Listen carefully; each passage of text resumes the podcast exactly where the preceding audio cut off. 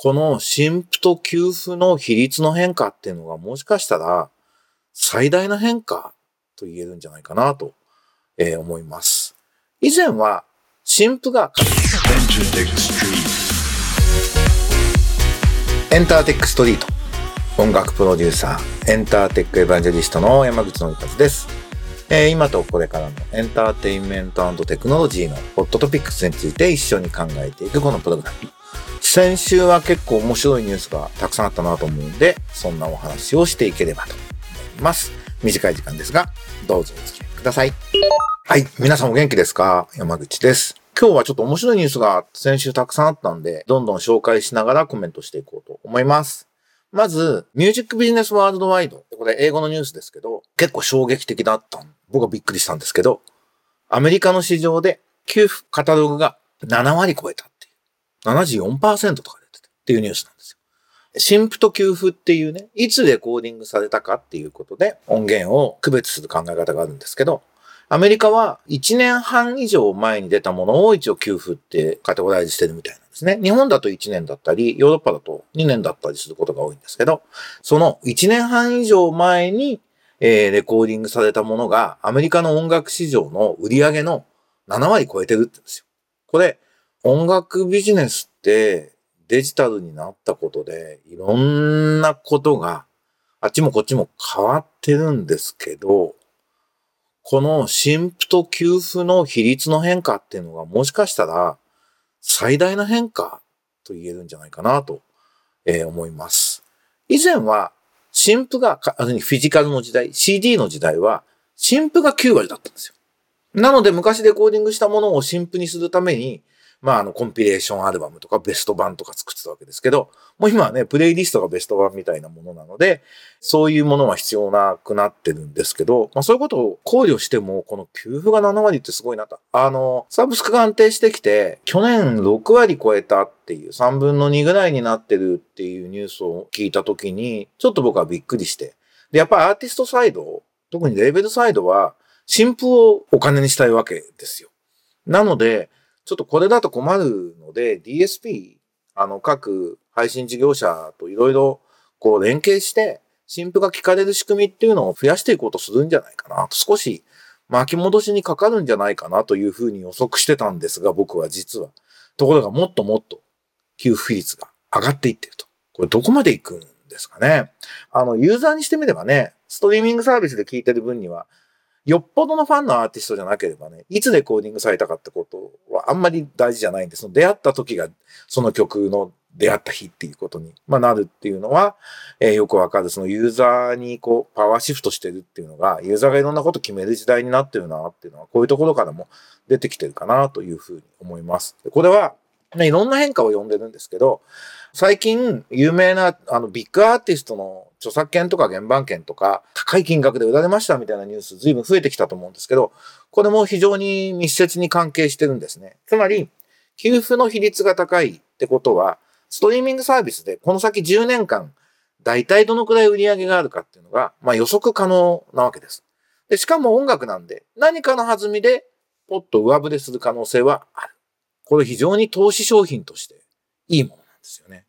なので、今すぐお金に変えたいと思う権利者は、金融商品としてこれを売っていく。あるいはその証券化みたいな形で分割して売るみたいな、そういう新しいサービスが、え欧米では生まれてます。まあ、日本はね、金融庁がすごいコンサバティブなんで、なかなかこの著作権証券化のところのビジネス化っていうのは難易度高いっていう問題はあるんですけど、著作権、原版権の金融的な価値っていうのがま変わってきてるっていうのは非常に重要なポイントかなと思います。で、死活的に、僕が何度もここで喋ってるデジタルマーケティングが音楽において死活的に重要になってくるなということも間違いなく言えます。起業家にとっては、こんだけ構造変化が起きるので、すごくいろんなビジネスチャンスがあるんだよってことも意識してもらいたいなというふうに思っていたところにですね、素晴らしいニュースが飛び込んできたんですよ。ミュージック3から日本初の音楽 DAO へ。あの、これ、プレスリリースが出たんですけど、まあ仕掛け人はね、鈴木隆之さんという、まあ僕は親しい人間で早速メッセで素晴らしいですねってコメント送って、なんか詳しいこと教えてねっていう話をしたんですけど、まあヒップランドミュージックっていう、今の音楽界を引っ張っているサカナクションがいたり、バンプオブチキンのマネージャーもやっている野村さんが社長で、今野村さん音制連の会長もやってるんで、まあ、音楽協会のすごい中心で。で、そのヒップランドが FRIENDSHIP っていう、その自社のマネージメントしてないアーティストにもディストリビューションやプロモーションの仕組みっていうのをやってるんですけども、そこと鈴木さんのパレードオールとフラクトンっていうブロックチェーンに関するスペシャル専門家であるスタートアップの4社が日本初の音楽 DAO を作りますという宣言をしました。これ、プレスリリース、ニュース出てるんでぜひ見ていただきたいと思います。まあ、ミュージック3って言葉はそんなにまだ一般的じゃないと思うんですけど、まあ、Web3.0 っていうね、ブロックチェーンが世の中を変えていく中で Web3.0 の時代が来ますと。メタバースっていうのも Web3.0 の文脈で語られていることなんですけど、えー、Web3.0 時代の音楽ビジネスに向けての試みを、この4社でやってきますっていうのは、非常に注目で期待したいですし、僕らスタジオエントでもぜひ連携したいなというふうに、この話を聞いて今思ってるところです。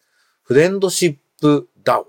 すね。DAO っていうのは取引とかビジネスの自動化？分散型による自動化っていうね、まだこれ新しい概念なんで、DAO ってなんだよっていうのは、なかなか説明しづらいものなんですけど、DAO って書くんですけどね。えー、ぜひこれチェックしていただきたいなというふうに思います。で、合わせて、レコチョクが Web3.0 時代を見つめ、NFT の発行から販売、またチケット、ERC20 トークンや音楽業界の DAO の提案など様々なブロックチェーンを活用したソリューション事業に本格参入することを発表します。レコチョクも言い出している。レコチョクっていうのは大手レコード会社がお金を出し合って、着歌っていうね、ガラケー時代の音楽配信のサービスをやるってことで一世を風靡して、まあ iPhone にシフトしてしまったんで、レコチョク自体の存在感っていうのはちょっと下がってしまったかなと。で、今、ドコモが筆頭株主になっている会社なんですけども、まあこのマルチ、レコード業界の直系の会社が、もう Web3.0 やりますよ、ここも DAO やりますよって言ってるっていうのは、まあ非常に意味があるかなと。ただまあ株主はレコード会社なんでね、ものすごくコンサバティブな経営者が経営されているっていうのが現実なんで、そこをうまく説得してレコチョクが本当にね、このプレスリリースで言ってるようなことをやるようになると、日本の音楽業界活性化すると思うんで、ぜひぜひが頑張っていただきたいなと思います。なので、音楽もついに、日本はね、今、サブスクもまだ普及が遅れてるっていうようなところなんで、もういっそこの音楽 DAO とか、Web3.0 の世界の音楽ビジネスのところに、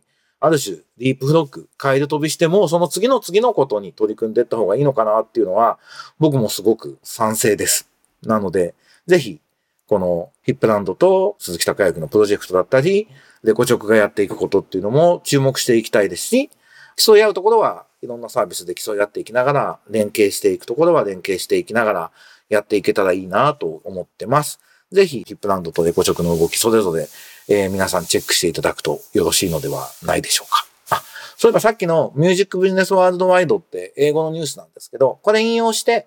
今お話ししているようなデジタル化の変化の最大の変化は給付の価値だよということに関しては、えっ、ー、と、僕ノートの方に書いてますので、えー、僕のノートもチェックしていただけるといいと思います。音楽 DAO のこともね、書かなきゃいけないと思うんですけど、これね、本当に、あのー、今までの集中管理っていうのが、著作権とか音楽ビジネスでは、優れたやり方だ、効率のいいやり方だっていうふうに言われてたわけですよね。ところが、で、これをデジタル化していくっていう流れが、まあ、普通に考えるといいっていうのが、今までの延長線上で考えると集中管理の仕組みをデジタル化していくってことなんですけど、Web3.0 っていうのは分散型っていうぐらいで、これと真逆のベクトリーになるんですよね。だからすごく考え方が難しいですが、圧倒的な透明性と、あと即時性、それと、そのまあ、中抜き、中抜きっていうのは、インターネットとともに言われるようになったことですけども、分散型の仕組み、Web3.0 の仕組みっていうのはもう完全に究極の中抜きが行われる時代になっていくっていうことだというふうに思うので、どういうビジネスモデルにしていくのか、全体のエコシステムをどうしていくのかっていうのは非常に大きな課題だなと。ただ、日本から積極的に取り組んでいけると、これはすごくいいなというふうに思います。ちょうどね、先週バタバタとこういうニュースが発表になったというのは、えー、大きな、ちょっと一つの境目、風向きがそっちに向いてるのかなと思いました。しかもね、もう一つ、日本初のエンタメダオ指導っていうのもあったんですよ。これあの、グミの国光さんが堤幸彦とか元弘さんとかそういう映像監督の日本のまあトップクラスの人たちと一緒に、えー、日本初のエンタメダをやりますっていうことも、えー、発表されています。なんで、ドラマとか映画とか、そういう世界においても、さっきからお話している Web3.0 的な考え方でやっていくビジネスモデル作っていきますよっていうことなんですね。これも注目したいと思います。なのでこれからみんなが競い合うような形で Web3.0 の時代、ブロックチェーンの分散型の仕組みが音楽ビジネスの肝になっていく時代っていうのに向かってみんなが走っていくのかなと。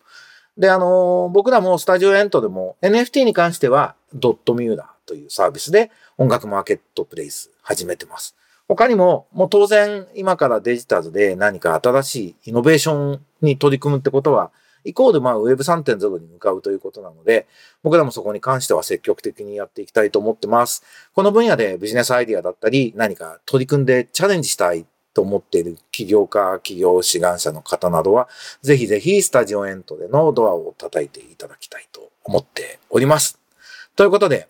みんなちょっと Web3.0 をチェックしようね。エンタメ音楽にも来てますよ。ということで、今週のエンターテックストリートはそんなお話をさせていただきましたが、いかがでしたでしょうか？まだまだ寒い日が続きます。冬来たれば春10日立ちということで、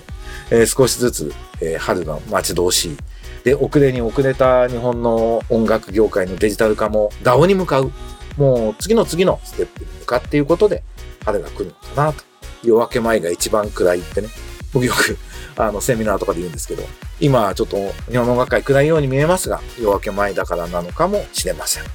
ではまた来週お会いしましょう。バイバイ。